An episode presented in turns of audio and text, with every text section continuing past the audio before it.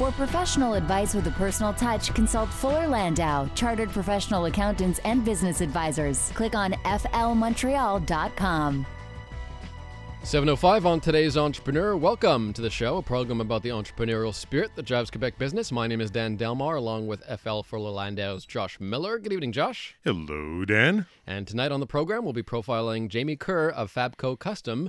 And we spoke to Jamie before in the program. We have, and it's always a fascinating story with Jamie because we get to talk about China, the ins and outs, uh, and all the uh, not all the dirty little secrets, but certainly you know he spends a good half of his time there during the year. So uh, it's a it's a lot of interesting stories that will come out. Hmm.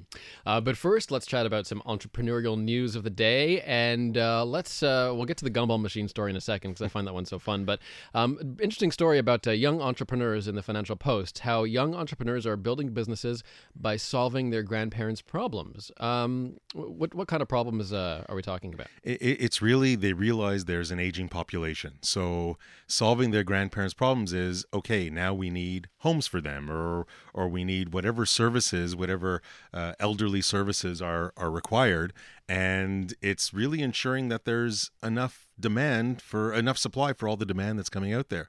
So when you have the younger generations realizing, hey, it's not a bad real estate play, and you know it's a great service industry, and you know what, people are paying for it. There's certainly people are getting insured for for for some of this that you know for longer term disability and for for elder care um, uh, care with with certainly and the insurance salesmen are all over selling this.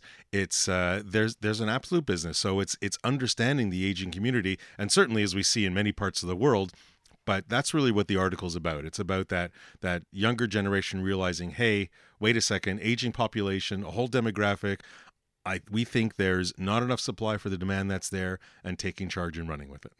More trouble for uh, department stores, uh, or is it trouble? Sears Canada announcing that they're selling off uh, some more real estate. Is that is that a sign that uh, that old department store may be in trouble? Well, if you if you take their spin on it, well, first of all, we always think that Sears is in trouble, and sometimes I can't believe that they've been around this long.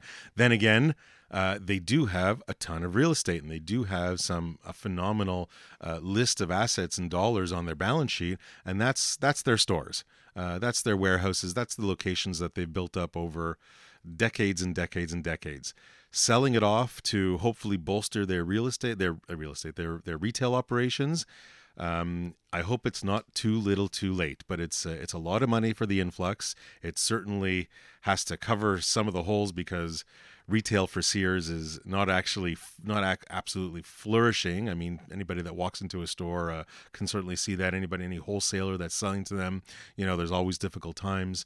Uh, uh you know, some people can get lucky because they still need some. There, there's still goods that move, but maybe not as well as they used to and obviously selling off the real estate for dollars is trying to help bolster their working capital and bolster their retail operations. They have a new CEO in place uh, from from uh, a year or two ago, and uh, and really this is kind of the strategy is okay. We need to come back into retail. There's a demand for it. At least that's what they believe. So how can we make it look better? How can they come up with the times? And I think they just haven't stayed with the times. And you know we see Dan. We talk about so many times uh, retailers trying to reinvent themselves, trying to create a reason why they should walk into the store. I haven't seen Sears do that in I don't know how long. Can they do it this time with the extra money from the sale of, of these uh, of these uh, real estate locations? Who knows? The story of Alibaba is really is really quite incredible. Uh, this is basically the, the Chinese Amazon.com, right? So so they've uh, they had a, they invented a holiday in the last few years, Singles Day, and that day has become a, a spending spree at, to the point where they're breaking all the records. Two hundred seven million dollars in one minute being spent. Um, it's uh, it's really quite incredible. Great story too, linking uh, uh, manufacturing commerce with rural China as well. Um, what are your what are your thoughts on Alibaba and, and its success and its its its what it says about the about the future of of retail? Well, certainly, listen, online sales have been fantastic all over the world. The fact that Alibaba is in a part of the world where you have billions of people shopping on their smartphones, um, and they communicate well and they market well to, to the to these people, uh, I think is absolutely tremendous. I mean, the Black Monday here, or at least in the U.S., uh, is really no comparison when you're talking about the volume. Uh, I, I'd almost turn to to Jamie, our guest, and and you know he he he's there half the year and uh, just wondering, you know, from an Alibaba, what you see in here uh, in in your part of the world out there. Well, Alibaba that day uh, was actually created by some single university students in Nanjing, uh, China, in Jiangsu province. And uh, Alibaba picked up on it and said, hey, this is a great retail opportunity. You know, 1111 singles day, that's what it's going to be. It's their, it's, it's really a, a phenomenon. They sold $11 billion in one day.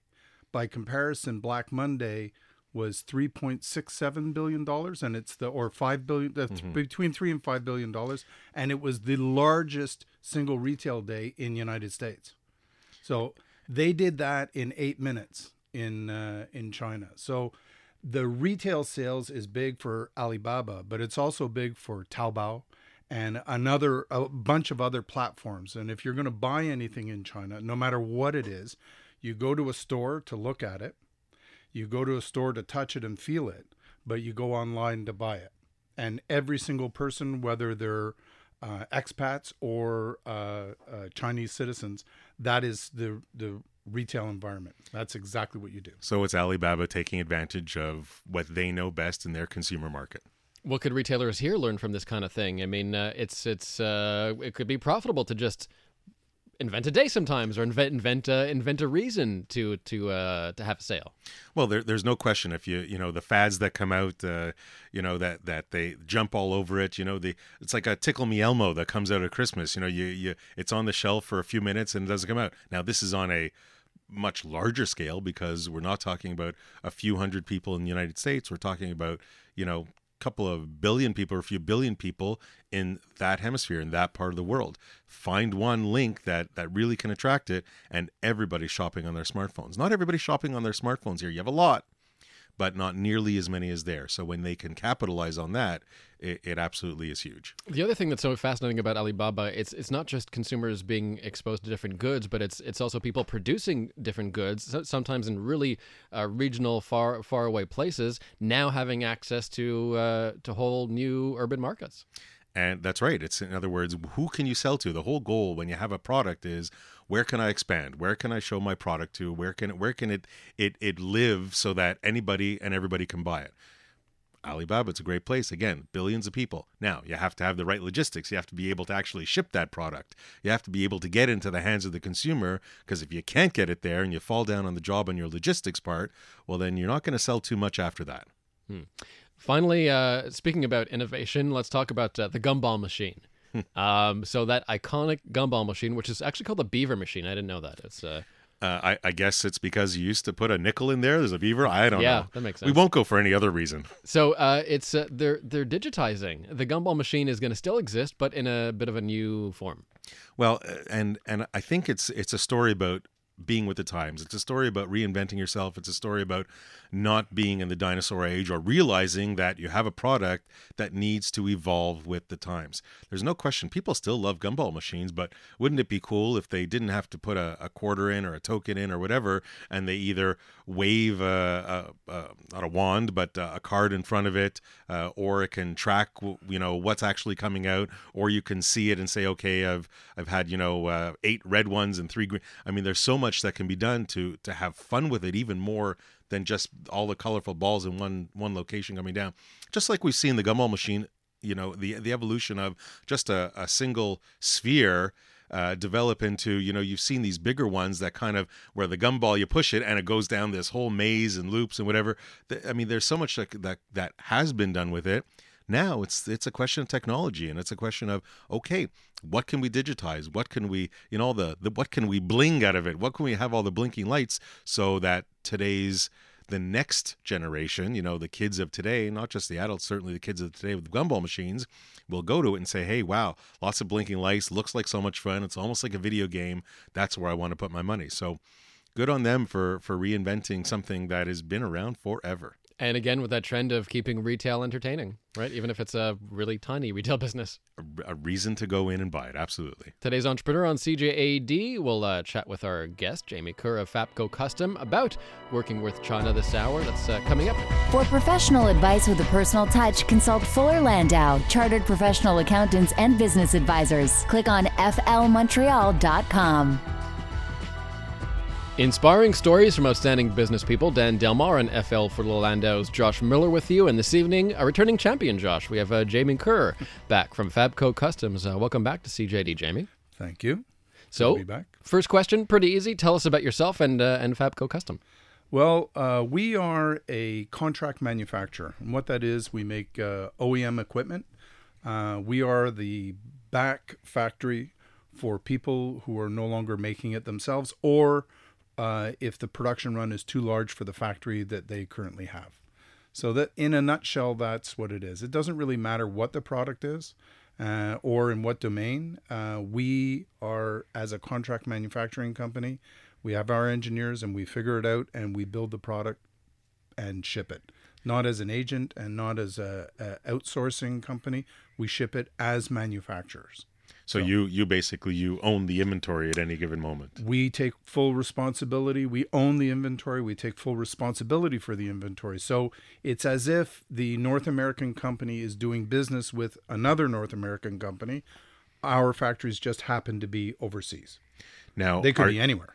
are your customers mostly North America, or do you have customers outside or in China? I have customers uh, all over the world. I have uh, customers in Singapore. I have customers in Norway. I have uh, and I have actually the evolution of my uh, business is that um, I was flowing business or manufacturing from China to North America and Europe and Singapore, and now uh, in the last uh, three years we are manufacturing products for people in Canada and selling it to people in China. And that's the sort of turnaround that's happening in this day and age. Now you've you've been in China for for many years. Uh, Yes. I, I mean, uh, your first trip to China was what year?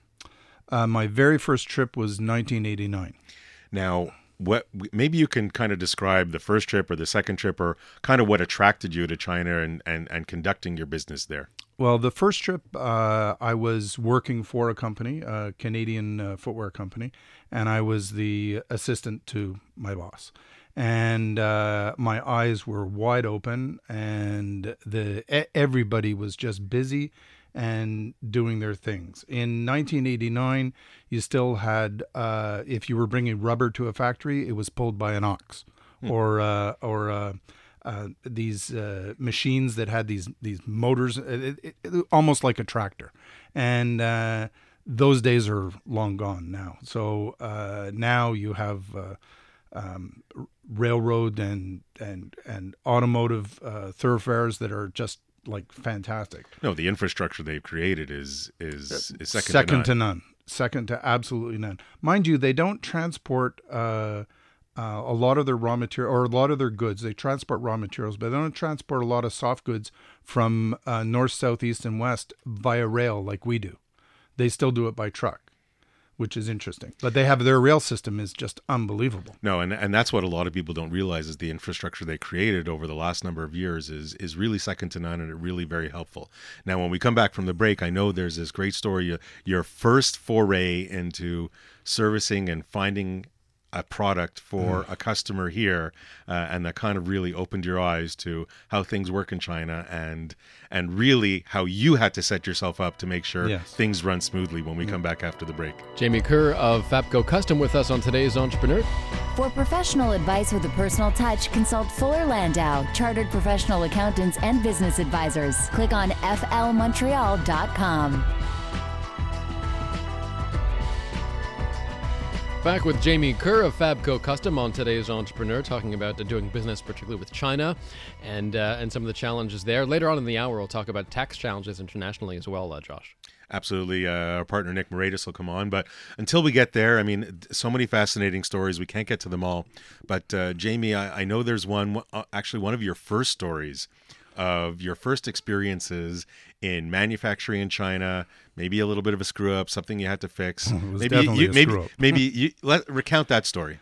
Well, we had a contract to uh, manufacture flags for the Indianapolis 500, and uh, it's a lot of flags and it's complicated. It's a person's face, and it was for uh, Smirnoff coolers, which is a specific color, and it has to be matched exactly because it's a promotional piece, and it's in a very uh, premier uh, venue. Very visible, yes. Yeah, very visible. Uh, so we went back and forth with the buyer and finally agreed upon the colors. It wasn't exactly right, but they accepted it. Okay, go sign off. Sent the sample back to the factory. We received the first off of the production, and all of the flags that were supposed to be this beautiful red were purple. and Can't uh, quite deliver that color to Spirit. no, you can't put that up on the up on the stands. Uh, and I had uh, two weeks to fix the problem. And at that point, I had been in China uh, previously with the the company that I was working before, but I had never gone back. So I had to get a visa, get on a plane, and get to China, find a factory to remake all of these flags and fix the problem, or uh, it was it was over and I had a two week period to do it. And that's what really uh, started me going in China because we fixed the problem. We found the factory. We remade everything. We flew it to Indianapolis. They had them all installed in time for the race, and everything was fine. But at that point, I realized that anything can be done as long as you were there to do it. There's the key, right? The key is boots on the ground, in their face. You always hear about the quality control, quality assurance. W- would you say that was your almost biggest lesson from that? That was the I have never swayed from that lesson and that was 15 years ago. So for the last 15 years I have always gone to check my own it's my goods, it's my money, it's my production. Mm-hmm. I'm responsible for it. My customers come to me, they don't care where I make it. They just care what I deliver. So to make it right, I have to be there to make it right. Now, finding the factory uh, 15 years ago versus today, how has it gotten easier? Is it still complicated? There's still some due diligence involved. I would like to say that it is uh, so simple now, but there's still no such thing as a directory. There's no yellow pages. There's no, everything is done through a network of who you know, your guanxi.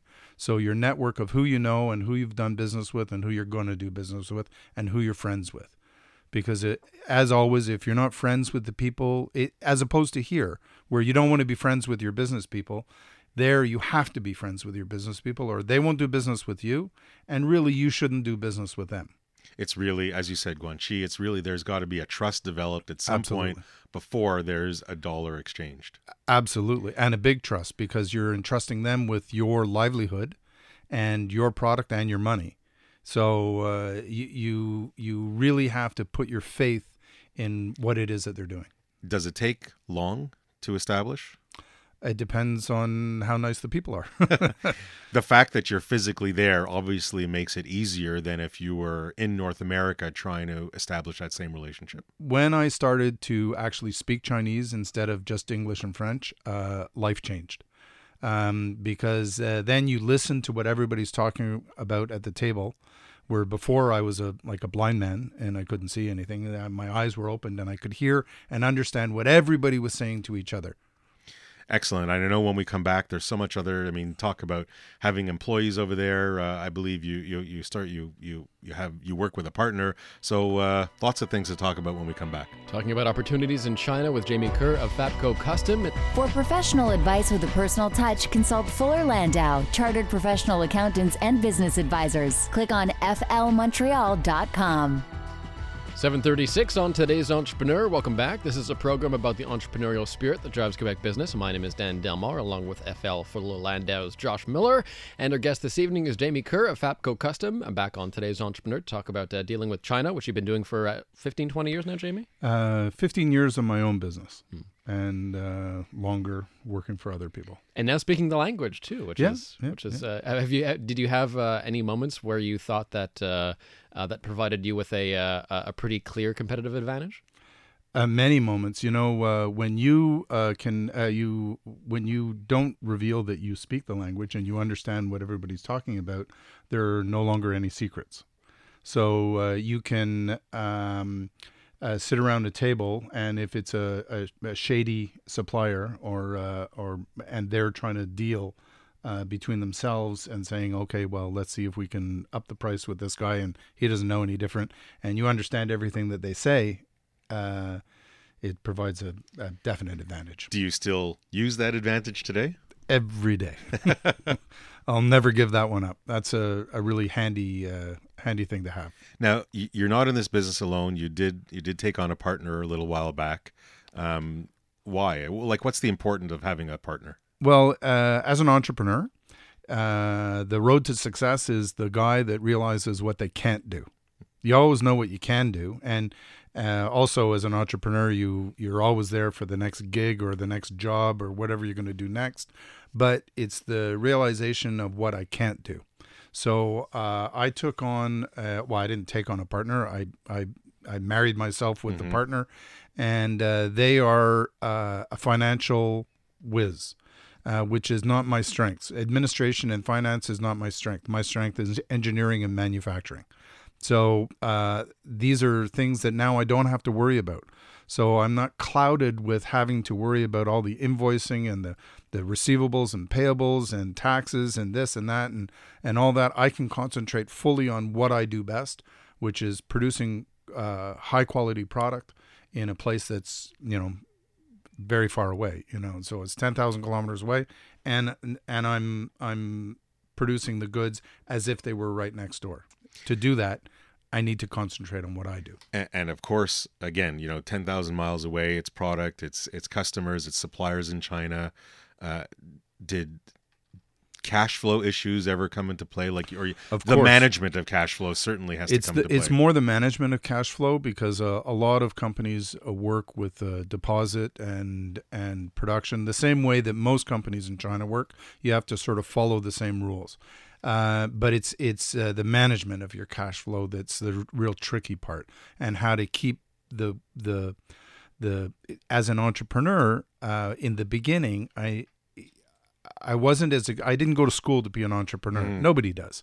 So um, I always thought, oh well, I'll let my tax bill go to the end of the year and figure out how much I have to pay, and that is the, the a disaster. Uh, you need to pay as you go, all the way along, and if you pay as you go, and this is part of the management that that a financial person brings to you. So. Uh, as an entrepreneur that's an engineer, I don't think about those things. I think about the my my structure, and I think about my tensile strength, and I think about my my my product of how it's going to be and the logistics and how it's going to get to the customer on time. I don't think about, you know, I need to retain this to pay it later. let's let's switch gears a little bit. Human resources, people, employees here, North America, employees in China. There, there's definitely different dealings with them, uh, and I'm not talking about the compliance issues of filing tax papers and all that. It's just the, the the human side of it, the management side of it. Maybe you can kind of describe or maybe pick a, a difference or two between here and there. Well- Something you had to learn. Um, it depends on the level of employee that you have. If you have a, a, a the guy that works on the floor, he's still you're uh, like a, a parent.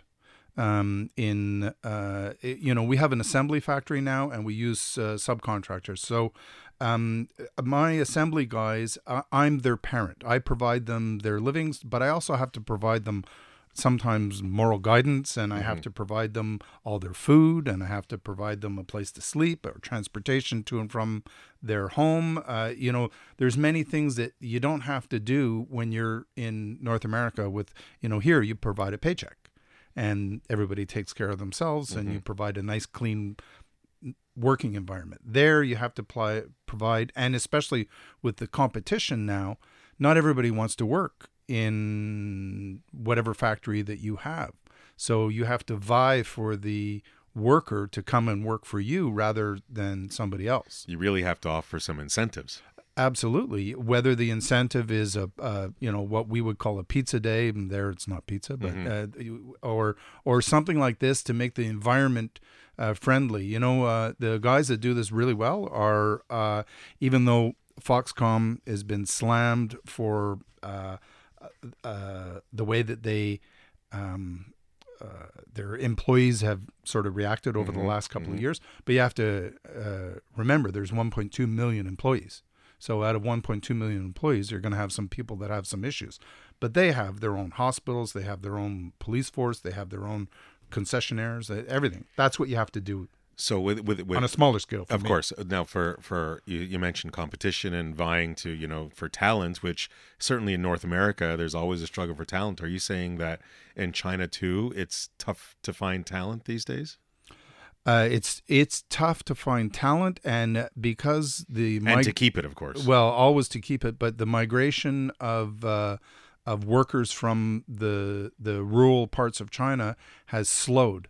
So to get the guy to uh, work on your factory floor is as hard, or almost harder than it is to get an engineer. It's easier to get an engineer because there's lots of them in school and they're very talented, very smart guys. and Mind you, and they're mobile. and they're mobile and they can come to wherever it is that you're going to be but get the worker on the floor that's at this day and age is a little more little more difficult Now, cost of labor. You know, everybody you know has heard over many years, and you've been you've been there since 1989. Cost of labor uh, always cheap in China, but certainly not as cheap today as it used to be. No. So, Well, uh, for so a lot the of reas- evolution of those the cost of labor? well the the the cost of labor is the minimum wage in china is uh, f- uh, 14 RMB an hour so uh, 14 RMB an hour is like three dollars an hour and um, uh, so your factory cost for your laborer is around five dollars an hour. So you can plan that is what it is multiplied by the amount of people having doing it. It's it's quite an increase from the last 15, 20 years. well, it's an increase because the if you if it's that's the RMB cost, but the American dollar cost or Canadian dollar cost has changed because that's changed by twenty percent due to the exchange. So that's an even bigger cost increase. So it makes it uh, you have to be very good at your producing your product and and have no mistakes and no returns. And and the, the most for the, for the most part everybody understands that in China these days. Now, just quickly as as we get to to but just before the next break, we have a few seconds. Pricing, pricing over the years. Did you find it a struggle? What's been your strategy to price your product? Certainly, given all the moving parts in China. Well, uh, I always price my product completely in Chinese dollars, and and never change from that. So I price it so I have a fixed rate of what my product will cost uh, on the Chinese market, and then I'll fluctuate with the exchange, or I build a buffer with the exchange. Um, but it's always a fixed cost in Chinese dollars, and that's uh, the safest way to go. Excellent. Uh, I know there, there's so much we can talk about, and I'm sure you have tons of stories that you you can and cannot tell. but it's uh, great, great so far, Jamie. Thanks very much. Uh, we'll uh, we'll chat a little bit more uh, right after this. And uh, Jamie's one piece of advice for today's entrepreneur on the way. Nick Moraitis will join us next, tax partner at Fuller Landau, on uh, some tax challenges when you're dealing internationally. For professional advice with a personal touch, consult Fuller Landau, chartered professional accountants and business advisors. Click on flmontreal.com. Inspiring stories from outstanding business people. Dan Delmar and FL Fuller Landau's Josh Miller with you, and Jamie Kerr, our profile tonight of Fabco Custom. We'll have Jamie's one piece of advice for today's entrepreneur on the way. Uh, but first, Nick Moraitis, tax partner at uh, Fuller Landau, on uh, some international tax challenges, and I guess uh, this can get complicated when you do business overseas. Uh, you know, Dan, you're you're selling overseas, you're buying from overseas, you're you you know maybe you're setting up a structure, or company, or subsidiary, or there's a parent uh, overseas. Uh, lots of things to consider. So, Nick, I guess as you you stare at your list of things to mention, what would be uh, the top uh, one, two, three on your list? Everything is, but uh, as Jamie was mentioning, uh, when you're a Canadian entrepreneur, uh, obviously exporting and is is a is a big part of your growth strategy. Um, and if you're if you're getting into start working with other countries, you have to uh, realize that those other countries have taxes and they have laws and they have regulations that we are now subject to, and we fall into their orbit. And uh, what you're really looking to do is, if you're looking to set up shop either as a as an office uh, to sell, or you're looking to set up uh, uh, for the, the the supply chain uh, part of it, um, you you really have to find out well what does the country expect of you as it being a non-resident, a non-local, to to deal with the taxes there. And we have all sorts of taxes, not just the income taxes. There could be the sales taxes. There could be an asset-based tax. It could be a sales-based tax. Um, there, there's withholding, Withholding. taxes. There's payroll taxes. uh, There's licenses and and, and uh, that you may require that you need to validate and verify once you get into it. Uh, uh, many times, many companies don't bother doing this, figuring, "Oh, we'll just go in, make a couple of sales, and leave." Um, well, you do that once, you do that twice, and you sort of forget, and then the country sort of catches up with you and say, "Hey, you're doing business in my country. Where's our taxes? And you haven't, and well, then you're into fun, fun and games. It's it's not just Quebec that has all these taxes; it's certainly worldwide. Absolutely. So when, but when people, you know, you always hear the story, say, okay, Quebec has the highest tax. You know, let's find a different jurisdiction. Maybe my business can operate, uh, whether it's Hong Kong or whether it's New Zealand or whether it's Australia or, or somewhere in Europe. Um, but it's all it's it's not necessarily that easy, and it's not necessarily that much cheaper once you take into account all the taxes that come into play. Not, that's right. You really many times we focus on the income tax, the tax on profits. Uh, but profits is, uh, as, as Josh, as you know, as an accountant, profits can mean a lot of things. It could be a lot of numbers, um, and and the tax rates as well could be uh, are, are uh, could be very different numbers. So you can you can turn around and say I have a twenty percent tax rate, but there might be all, all these other taxes that are attached to say your payroll or to your to your purchase of purchases of assets, or that that really move your tax rate much much higher or just the definition of profit. You have to get into the country's definition of what is a profit that we're going to tax. It, it might you may think you made a buck, but the country says, well, no, we really look at it as two bucks. Now pay your tax on that. But once you once a Canadian entrepreneur is getting into these other countries, Canada has a network of tax conventions with most industrial countries.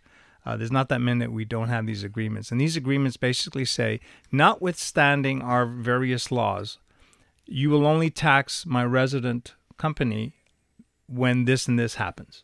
And therefore, and by establishing these rules, we basically look to avoid having, say, China decide we want to tax you on everything and having Canada say, but yeah, but we're going to tax you on the same stuff. It's double tax and that is something that becomes very important. And there's no question. I mean, and then then these agreements, these treaties, these conventions are really not thin and easy to read. There there's lots into them. And when we come back after the break, we'll we'll chat a little bit more about some of these challenges of of having that international corporate structure. And Jamie Kerr's one piece of advice for today's entrepreneur that's coming up. For professional advice with a personal touch, consult Fuller Landau, chartered professional accountants and business advisors. Click on flmontreal.com. Welcome back to today's entrepreneur. This evening, Jamie Kerr of Fabco Custom will have his one piece of advice for today's entrepreneur in a moment. But first, uh, final thoughts from Nick Moraitis, tax partner at Fuller Landau, on uh, some of those international tax challenges. And there, there's no doubt, you know, you're creating. If you start creating a structure, you, you know, you have other companies, whether it's subsidiary or sister company or something.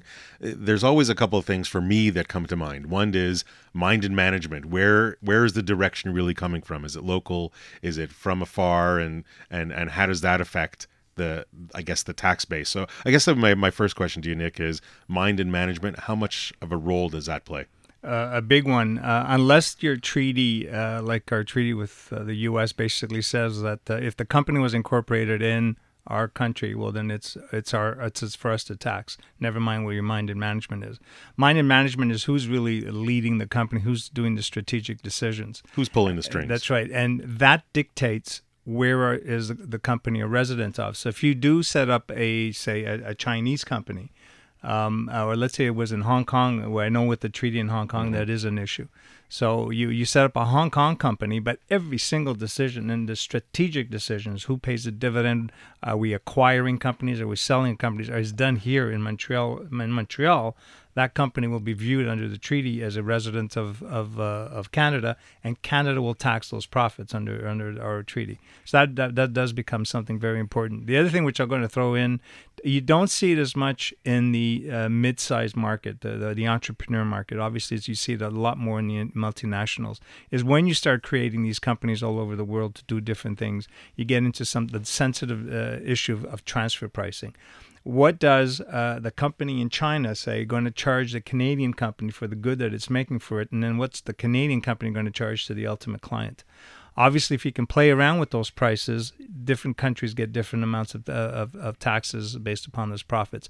That is probably the biggest issue that's happening. Uh, I think even under the G20, that's mm-hmm. one of mm-hmm. their um, uh, discussion points is how do we stop um, where I think in, in the UK where you saw uh, Apple – or or uh, no the um, the coffee um, retailer uh, not pay any tax in the UK for years, although their stores are all over the place. I, I forgot the name now. It's just, uh, Starbucks. Starbucks. Thank you very much.